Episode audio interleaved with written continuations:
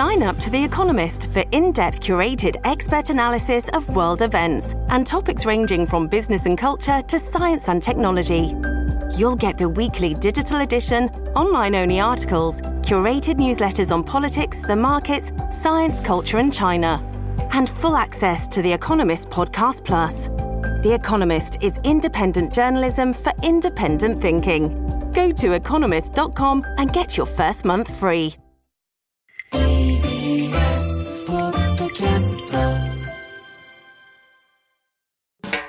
発信型ニュースプロジェクト荻上チキセッション。発信型ニュースプロジェクト荻上チキセッション。荻上チキと南部ひろみが生放送でお送りしています。ここからは特集メインセッション。今日のテーマはこちらです。メインセッション、探求モード。徴用工、安全保障、原発処理水、日韓首脳会談はどんな意味を持つのか。岸田総理は昨日、韓国ソウルの大統領府でユン・ソンニョル大統領と会談しました。シャトル外交で日本の総理が韓国へ訪問するのは12年ぶりです。両首脳は元徴用工訴訟問題をめぐっては日韓両国の課題に向き合い、関係改善を加速させる方針で一致。岸田総理は日韓の最大の懸案だった徴用工問題をめぐり、私自身当時の厳しい環境の下で多数の方々が大変苦しい悲しい思いをされたことに心が痛む思いだと述べました。ユン大統領も日韓関係改善の動きが軌道に乗ったことを確認したと強調。また会談では東京電力福島第一原子力発電所の処理水について、韓国の専門家らによる視察団を招くことや安全保障での関係強化を確認。そのような中で韓国の革新系最大野党共に民主党は会談について反省も謝罪もなかったとの評価で批判を強めています。今日は今回の日韓首脳会談が持つ意味について、韓国政治などが専門の研究者らと考えます。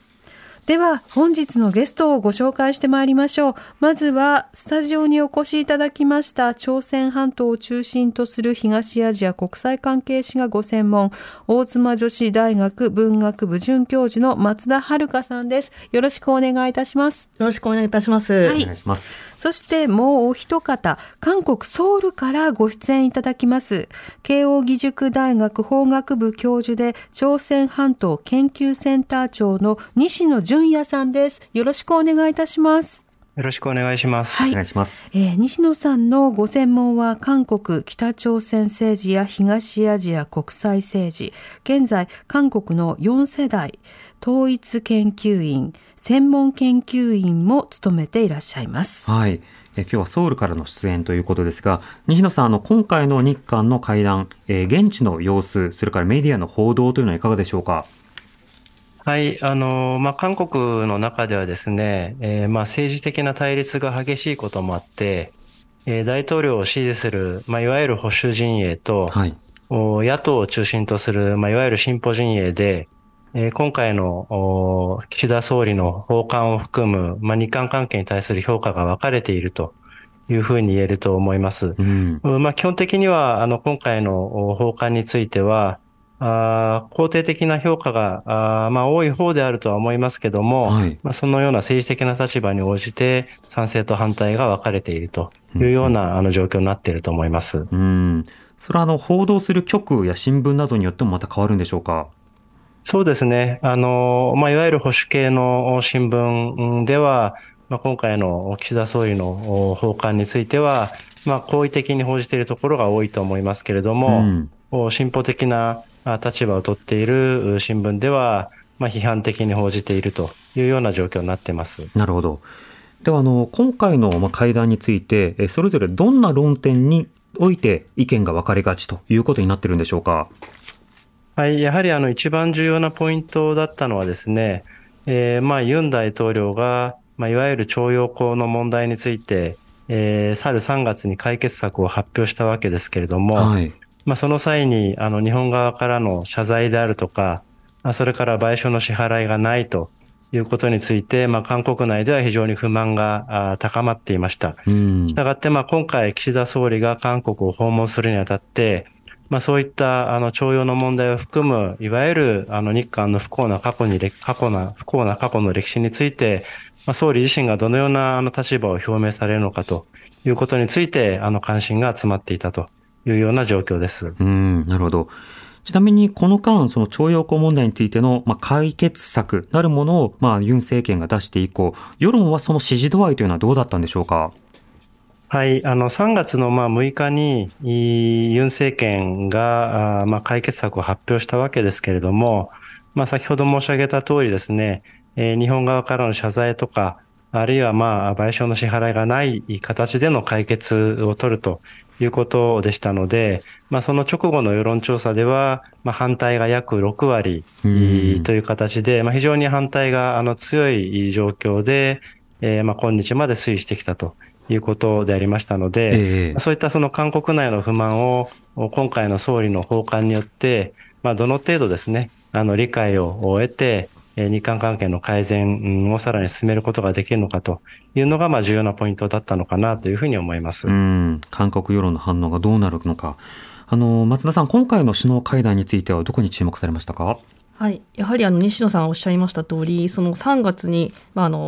ユン大統領が訪日しまして、そこで、韓国世論の中ではやはりすごく韓国外交が譲歩したというような評価がなされました。で、それに対して、今回岸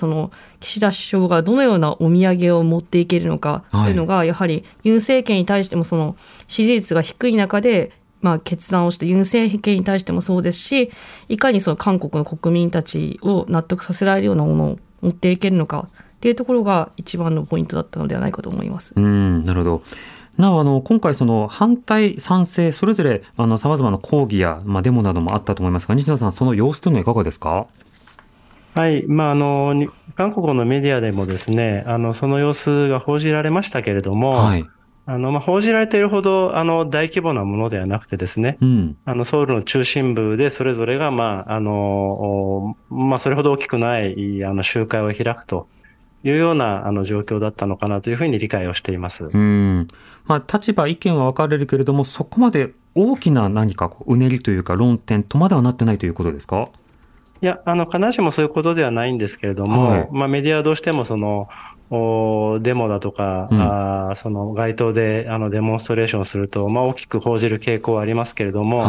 実際に現場に行ってみると、それほど大規模ではないけれども、主張は極めて強い形で行われていたということは間違いないというふうには思います。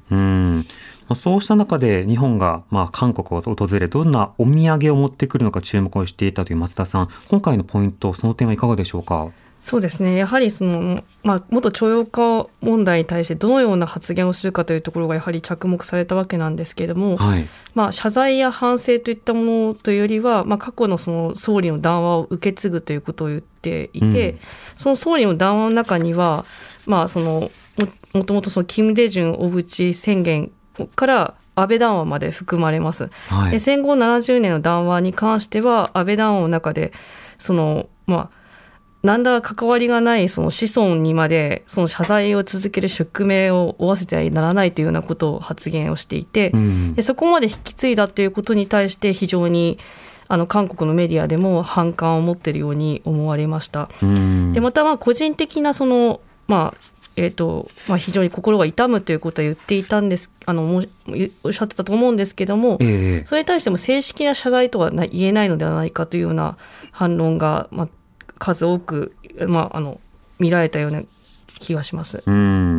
日本の新聞もこの点というのは、随分いろいろな立場がありましたが、まず個人的な岸田総理が胸を痛めたというようなことを発言したことについては、ほとんどの新聞が評価はしていました。ただ今松田さんがおっしゃられた過去の発言を引き継ぐという部分については、産経新聞だけがこれに対して批判的なスタンスを取っていて、引き継ぐということは要は謝罪だって引き継ぐということになってしまうじゃないか、何の言われなき攻めを打てるのに謝罪まで引き継ぐとはどういうことだというような、そうした反応をしていたのが産経一紙だったんですけど、松田さん、この日本の反応についてはいかがですか？そうですね、その談話っていうのは、まあ、もちろん首相がこう発言したものだとは思うんですけども、はい、私たちその日本社会が過去とどういうふうに向き合うのかっていうことをその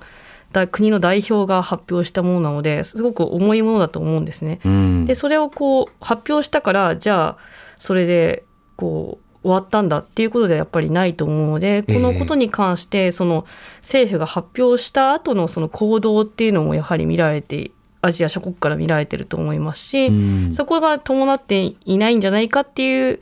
部分が、まあ、今回その謝罪とか反省とかがないっていう反感に勝ってるんではないかなというふうに思います。うん、なるほど。西野さんは今回の岸田政権の対応についてはどうご覧になってますか？はい、まあ、岸田総理の、訪韓について、まあ、一言で言えばですね、ユン大統領のこれまでの日韓関係の改善にかけてきたその努力であるとか行動に今応える、報いるための訪韓だったというふうに思います。うん、で、その観点から記者会見で、まあ、発表された日本側あるいは岸田総理の立場として、まあ、大きく3つの点が重要だったと思うんですけれども、1つ目はその今、松田さんもおっしゃっていた、まあ、総理自身によるですね、立場の表明であるということ。うん、それから2つ目に、まあ、歴史の問題と関連をして、この G7 の広島サミットで、ユン大統領を招待しているわけですけれども、はい、まあ、その際にユン大統領と一緒に、広島の平和記念公園の中にある、韓国人原爆被害者の慰霊碑をまあ一緒に訪れるというようなことも発表されましたし、それからまあ3番目として、まあ、これは日本側ではあんまり十分理解されていないんですけども、韓国内ではその福島原発の問題、まあ、とりわけ水産物の輸出入の問題と輸入の問題と、それからまあいわゆる処理水の問題に非常に大きな関心が払われています。まあ、その観点から今回日本政府としては、まあ、そういった韓国民のまあ心配憂慮に配慮する形で、まあ、韓国人専門大の現地視察を受け入れるというような決定をしたと。まあ、これら3つの措置決定というのは、いずれもそのユン大統領あるいはまあ、日韓関係の改善のプロセスに心配を持っている韓国民への配慮を示す、まあ、そういった措置発表ではなかったかなというふうに思います。うん、またそれぞれ伺ってはいきたいんですが、まず西野さん、この原発処理水などに関するまあ現地視察なんですが、これは韓国の要求とどの程度マッチしているのか、そして韓国側の反応というのはいかがですか？まあ、韓国ではですね、まあ、基本的にはやはり放出については、反対の立場なわけですけれども、まあ、その反対を少しでも和らげる、あるいは理解をしていただくという観点から、まあ、IAEA のこれまでの報告に加えて、まあ、韓国自身の独自のですね、視察団というのを、受け入れてほしいということでしたので、はい、まあ、それを受け入れると。まあ、日本政府としては前向きな決定ではないかと思います。まあ、しかしながら、韓国のメディアの反応を見ますと、はい、まあ、たとえ現地視察団を日本が受け入れるということになっても、まあ、それによって放出が止まるわけではないだろうという、まあ、冷ややかな見方もありますので、まあ、この点は視察団を受け入れて、その後、まあ、放出に向けて、動き出していくプロセスの中で引き続き、まあ、韓国側とのコミュニケーションであるとか丁寧な説明というものは当然必要になってくるだろうというふうには思います。なるほど。松田さん、先ほどユン大統領に対して岸田総理が岸田政権が報いるという格好になったという話がありました。まあ、これまでこの徴用工問題については日本の立場としてはこれはあくまで韓国の国内の問題で、しかしながら日系企業などの例えば財産の没収などがあったりすればそれは新たな国際問題に発展するからやめてくれというスタンスとして、まあ、一定程度距離を取っていたところがあったと思いますが、今回の対応についてはいかがですか？そうですね、やはりそのユン大統領のもともとそのまあ、就任した後から、まあ、日韓関係をまあ良好にしたいという意思を示していて、でシャトル外交という、まあ、そのお互いの国を首脳同士が訪れるという、まあ、友好関係を象徴するようなものを今回再スタートさせたいということで、その、まあ、ユン大統領が日本に来た、まあ、すぐ後にまた岸田首相が訪韓して、うん、それがまあ実現したんだっていうところを見せるということがまあ大事、そのユン大統領のまあ決断に対する報いたというふうに考えたのではないかと思います。具体的に、では何かしらの問題が解決するかどうかにせよ、それで外交がストップするのではなくて、それはそれとって外交を続けようということをまずは、一歩目進めたということになるわけですか。そうですね、やはりその枠組みがもうずっとストップしていて、先ほどのご説明にありました通り、12年間そのシャトル外交が断絶しているというふうになりますと、はい、その枠組みという、日韓間 の, その外交の枠組みっていうのが途切れていたわけでして、でそれがなくなるよりは継続してあるっていうことが、やはり、ある意味その、東アジアにおける中国や北朝鮮問題の中でその日韓の協力っていうものを見せることができるっていう判断だと思います。改めてシャトル外交というのはどういったものを指すんですか。はい、シャトル外交はその首脳同士が相手の国をお互いに訪れることを意味するんですけれども、これは2004年の12月にその当時の小泉純一郎首相と韓国のノ・ムヒョン大統領の間で始まったということです。で相互に年2回程度訪問することで合意したんですけれども、ただその後ですね、2005年の10月に小泉首相が靖国神社に参拝したことで中断したりですとか、また、2012年にイ・ミョンバク大統領が竹島に上陸したといったことがありまして、はい、その後慰安婦問題ですとか先ほどの徴用工問題などによって日韓関係が悪化したことによって中断していました。こういったシャトル外交は日韓以外でも行っている国同士というのはあるんですか。そんなに多くはない、この言葉を使ってるっていうわけではないと思うんですけども、やはりそう一般的に往来をするっていうことは友好関係が続いてるっていうことで、はい、だと思いますので、日本の場合はちょっと今そういったシャトル外交に当たるようなものがほとんど中断していた状況で、今回その韓国との間でも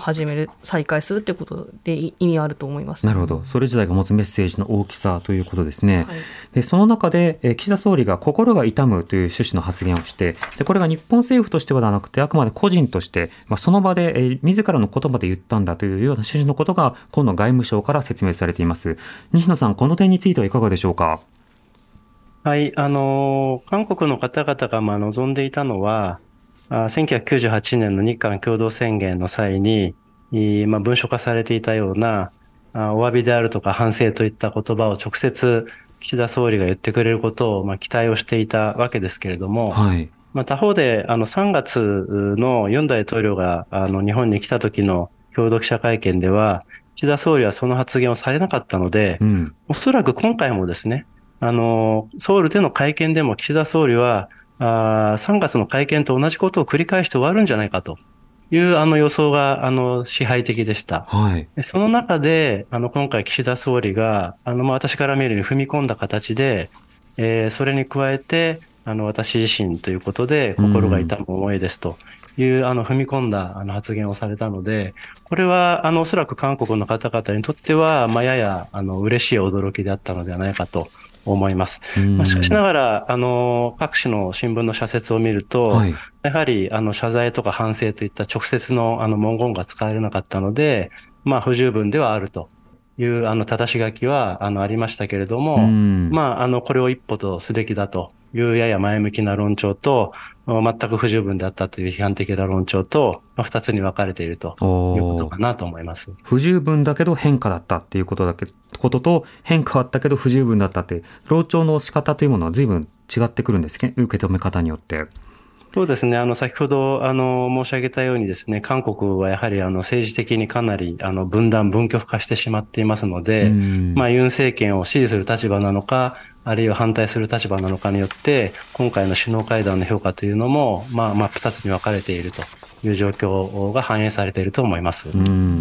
他方でユン大統領、過去の歴史が完全に整理されなければ未来協力に向けて一歩も踏み出せないという認識から脱するべきだという発言、これ今回初めて行ったわけではなくて、こういった趣旨のことはこれまでも発言してきました。この点、西野さんいかがでしょうか。はい、ユン大統領は繰り返しですね、今、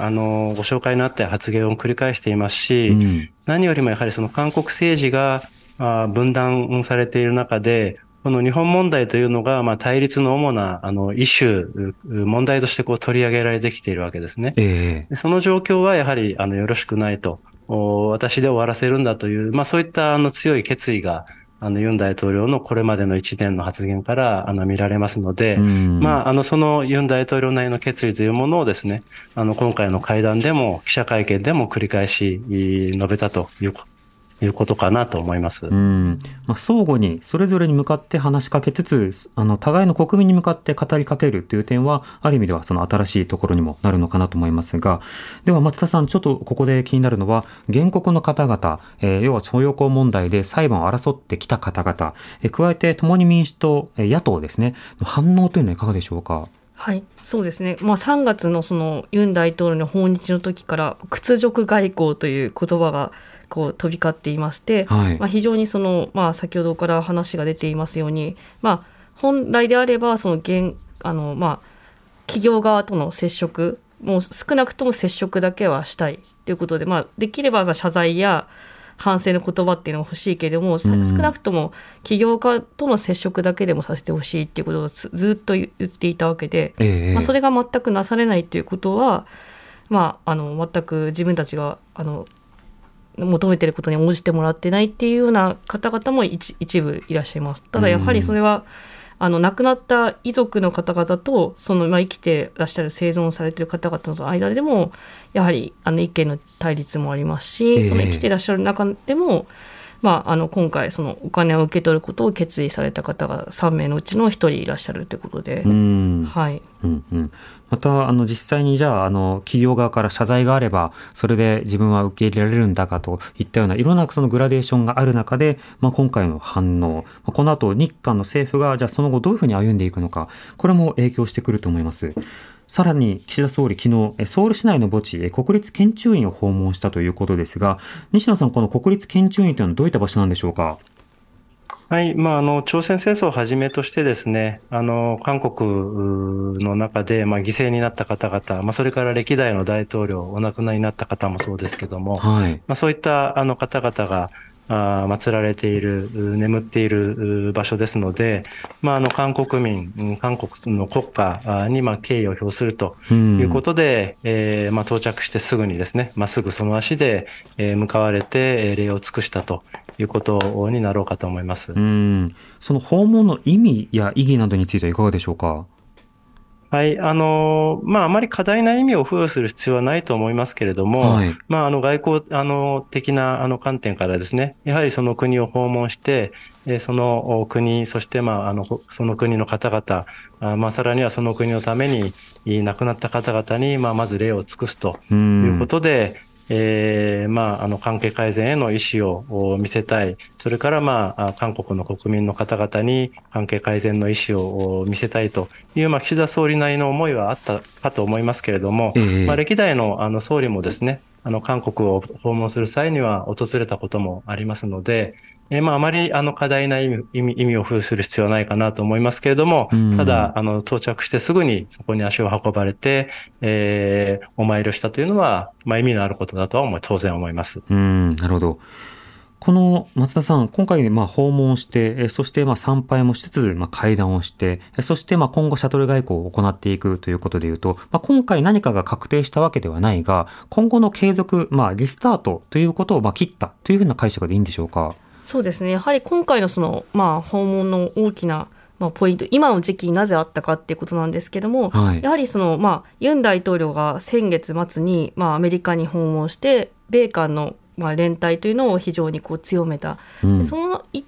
一連の、その米韓日、日本も入れたその連携っていうのを強めていきたいのっていうのがユン大統領の考えで、岸田首相としてもやはりその G7 サミットに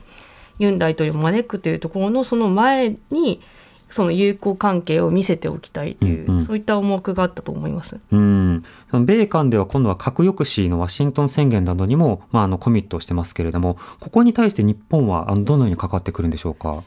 ユン大統領の方はやはりそのワシントン宣言の方にこう日本も入ることを排除しないというような発言をしていまして、なのでこう核抑止の方向でというふうなそこにこう入ることを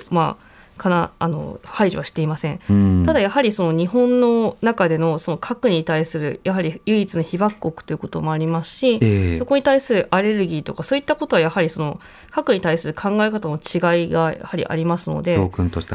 そこは簡単にはそのまあ、もともと広島出身の、まあ、岸田首相としてもそこに簡単に入るというふうにも言えないと思います。広島出身を強調し続けてきた岸田総理がどう対応するのかという点ですが、ここ西野さん、今回ユン大統領と岸田総理がシャトル外交を再開したこの背景には双方こう保守政権になったことに加えて、ウクライナ危機であるとか、近隣の状況の安全保障上の変化、これの与える影響というのは大きいんでしょうか。はい、極めて大きいと思います。もちろん日韓関係、二国間の関係改善が必要だという独自の力学もありますけども、日韓を取り巻く国際情勢、今おっしゃられたようなウクライナの問題、はい、それから中国の問題、それからやはり北朝鮮の問題というような、日韓にとって安全保障上の脅威が増しているという状況の中で、岸田総理の言葉を借りれば関係改善待ったなしということでしたでしょうし、ユン大統領も昨日の会見ではやはり歴史的な大きな変化に直面している中で、岸田総理と認識を共有して関係改善に進むんだというような趣旨のことをおっしゃっていますので、国際情勢は非常に日韓関係改善の、ある意味接着剤として大きな役割を果たしていると言えると思います。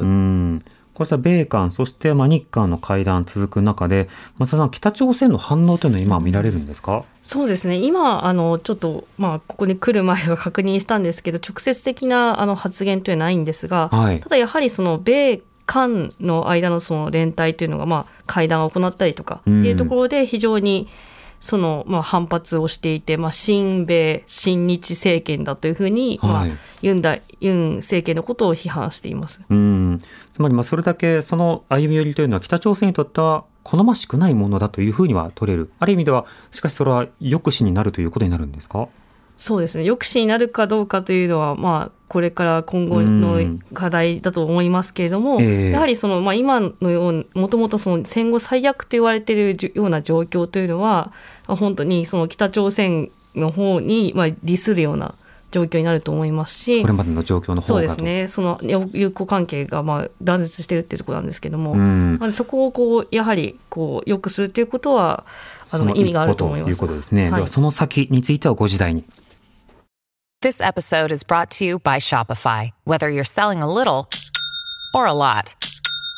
Shopify helps you do your thing, however you cha-ching. From the launch your online shop stage, all the way to the we just hit a million orders stage. No matter what stage you're in, Shopify's there to help you grow. Sign up for a $1 per month trial period at shopify.com/special offer, all lowercase. That's shopify.com/special offer.TBS Radio 905 954発信型ニュースプロジェクトセッション。時刻は5時になりました。荻上チキセッション、今日の特集メインセッションは徴用工、安全保障、原発処理水、今回の日韓首脳会談はどんな意味を持つのか。ゲストはスタジオに大妻女子大学准教授の松田遥さん、よろしくお願いいたします。お願いいたします。そして韓国ソウルからリモートで慶応義塾大学教授の西野純也さんにお話を伺っています。西野さん、引き続きよろしくお願いいたします。よろしくお願いします。はい、お願いします。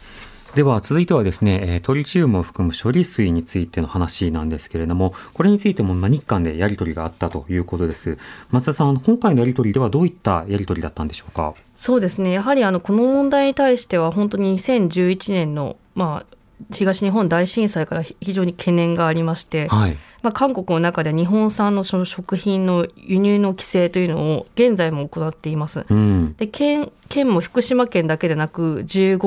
県に渡っていまして、それで、もしその輸入が可能であったとしても各種の証明書が必要ということで、非常に手続きが、多くの手続きを経ないと、韓国には輸出ができないというような状況が続いていました。はい、ですので、この問題というのは本当にそういった延長線上で、韓国ではこの処理水という名前ではなく汚染水という名前で言われてるんですけど、それぐらい自分たちの健康の被害があるんじゃないかということで、懸念を示しているということで、今回安心できるものなのかどうかっていうものを、ちょっと前に野党が処理あそのあの視察団を送ったらしいんですけども、それがまあアポなしで行ったということで、まあ、こう受け入れてもらえなくて、今回はその専門家が、まあ、科学的見地からどれぐらい安全性が保証されるのかというのを見るということを、まあ、こう決めたことによって、まあ、韓国の人たちのその不安を和らげるという意味合いがあったと思います、今でも福島だけではなくて、例えば岩手であるとか他の地域からの輸入を韓国は禁じているわけですか？そうです、はい、なるほど。こうしたその、まあ、禁輸措置というのが続く背景、西野さんいかがですか？はい、今松田さんがおっしゃられた通りですね、やはり韓国の中で非常に関心が高いもので、まあ、日本だけではなくてですね、かつてのアメリカからのその狂牛病の、まあ、牛肉の輸入の問題であったり、はい、それからまあ中国からの、キムチの輸入であったりとかですね、まあ、そういった食の問題、さらにはその中国からの大気汚染、といったその健康の問題というのに、韓国が非常に敏感、になっております。まあ、そういった観点から、ユン大統領の、まあ、訪日に際して、そのあたかもその処理水の放出を、まあ、若干容認するかのような発言があったというふうに韓国内で、報じられまして、まあ、それをきっかけに、韓国の中では、まあ、国民の食の安全等を十分考慮しているのかというような、ユン政権に対する不満が高まった。まあ、それを受けて、おそらく今回ですね、そういった状況を日本政府としても十分に踏まえながら、ユン政権に配慮する形で、現地視察団の受け入れを決定したということだというふうに理解をしております。より幅広く様々なものを規制するというのは各国自分たちの国民に向けて行ってきた政策ではある一方で、まあ、日本としてはその規制緩和というものと、それからまあ処理水などについての、まあ、政府の方針について理解してほしいということだと思うんですが、この点今日のやり取りは松田さんどうお感じになりましたか？そうですね、やはりまあまあ、今回安心専門家を受け入れてその視察することで安心につながるかどうか分かりませんけれども、はい、まあ、少なくともそれで国民に対してやはりそのリスクコミュニケーションできちっと説明をするような場所を設けるっていうことが大事だと思いますし、まあ、これによってそのまあ日本政府が方針を変えるというのはちょっとおそらく考えにくいことだとは思うんですけども、きちっとその安全性について、まあ、韓国の専門家を通じて、まあ、日本政府のその立場を発信してもらうということで、まあ、納得してもらうということが大きいのかなと思います。そうした中、ユン政権はもうすぐで就任1年10日で1年目を迎えるということです。松田さん、ユン政権、まずはその発足当初どういった政策を掲げていたのか、そしてこの1年間はどうだったのか、いかがですか？はい、そうですね、やはりまあ、非常にこう先ほども話から出てますように、まあ、保守もそうですし、さまざまな格差の問題ですとか、その社会的な分断というのが非常に大きいのが現状です、はい、特にやはりその韓国の特に若い人たちが関心を持っているのは経済問題でして、その不動産価格が2倍になっているというので、そのまあ不動産を買いたくてもソウル市内では買うことはできないという問題ですとか、はい、あとまあその非正規雇用が非常に多かったりということで格差が拡大していて、それに伴って少子化もまあ加速していて、日本以上にそのまあ出生率がもう 0.78 ですとか、ソウル市内ですと多分 0.6 とかになっているかと思います。でまた若者の雇用が、やはりその若者の失業率が非常に高いということで、失業率がまあ 10% ぐらいだったんですけども、それもそういったその国民生活っていうのをじゃ改善できたのかっていうふうなことを考えると、まあ、外交の面では非常にまあ日米ごめんなさい、アメリカとの外交、また日本との外交というのをまあ精力的に行っているんですけれども、それで国内の面に向けると、やはりその全然改善されてないんじゃないかっていう声が若い人たちの方からは多いのかなというふうに思います。西野さん、このユン政権の支持率や評価の推移というのはこの1年間いかがですか？はい、ユン政権は、発足当初からですね、歴代の韓国の政権としては、まあ、低い、50% 台の支持率で始まっていて、そこから、まあ、すぐに 30% 台に落ちて今日に至っている。まあ、低空のままずっと今日まで至っているというのが、大きな特徴でして、支持しないその中身についてはですね、最初はやはりその大統領が、まあ、検察総長出身ということで、はいまあ、韓国で検事スタイルということでよく言われるんですけども、まあ、物事をこう独善的に決めるとかですね、独断的に推し進めるとか、そういったそのマイナスのイメージで見られる傾向がありまして、で人事もまあ自分の身の回りの検事出身の方々で固めたりという、まあそういった統治スタイルに関する批判的な見方が当初は多かったんですけども、最近は今松田さんがおっしゃられたように、やはり政策的にもですね、経済であるとか庶民の暮らし向きがなかなか改善していないと。いうことに対する批判というのも出てきて、支持率がなかなか上向きにならないという状況が続いているというふうに思います。なるほど。そうしたその支持率がなかなか安定しないユン政権と、まあ、例えば徴用工問題だけではなくて様々な問題で、まあ、シャトル外交をしながら、まあ、いろいろな合意形成を図ったとして、西野さん、その後の政権などにこう継続されていくような、まあ、例えば合意文書であるとか、そうしたものにまでつながっていくのか、この点いかがでしょうか。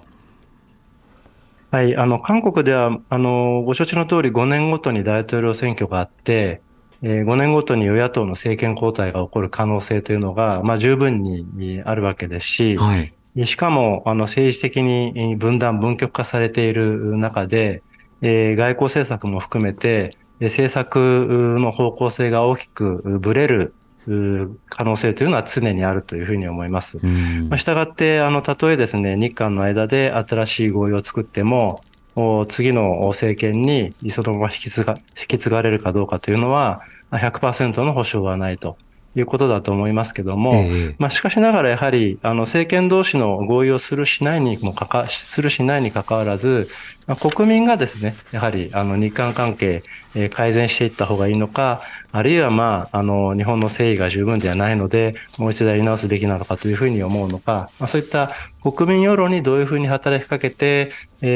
関係を持続的に形成していくのかどうかと、そういう観点から考えていかないといけないんじゃないかなというふうには個人的に思ってます。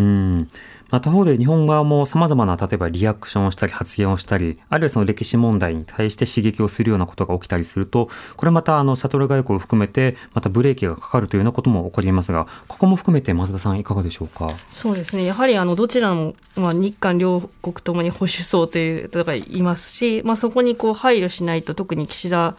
政権の場合はまあまあ、派閥が小さいですので、そこを、まあ、配慮するっていう必要はやはりあると思います。ですので、まあ、そういったことで今回のその個人的にというふうに言ったのも、やはりその、まあ、安倍派などへの配慮というのもありますし、ですので、まあ、国内政治、まあ、世論にもちろん相手の世論に働きかけるということもあるんですけども、やはりまあ国内政治への配慮というのも、まあ、欠かすことができないというので、今回のような発言になったのかなと思います。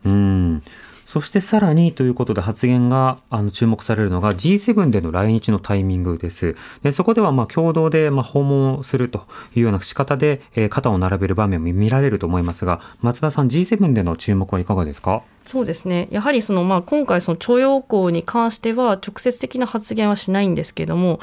まあ、もともと韓国の、まあ、韓国朝鮮人の被爆者っていう人たちが実は被爆者の中の 10% ぐらい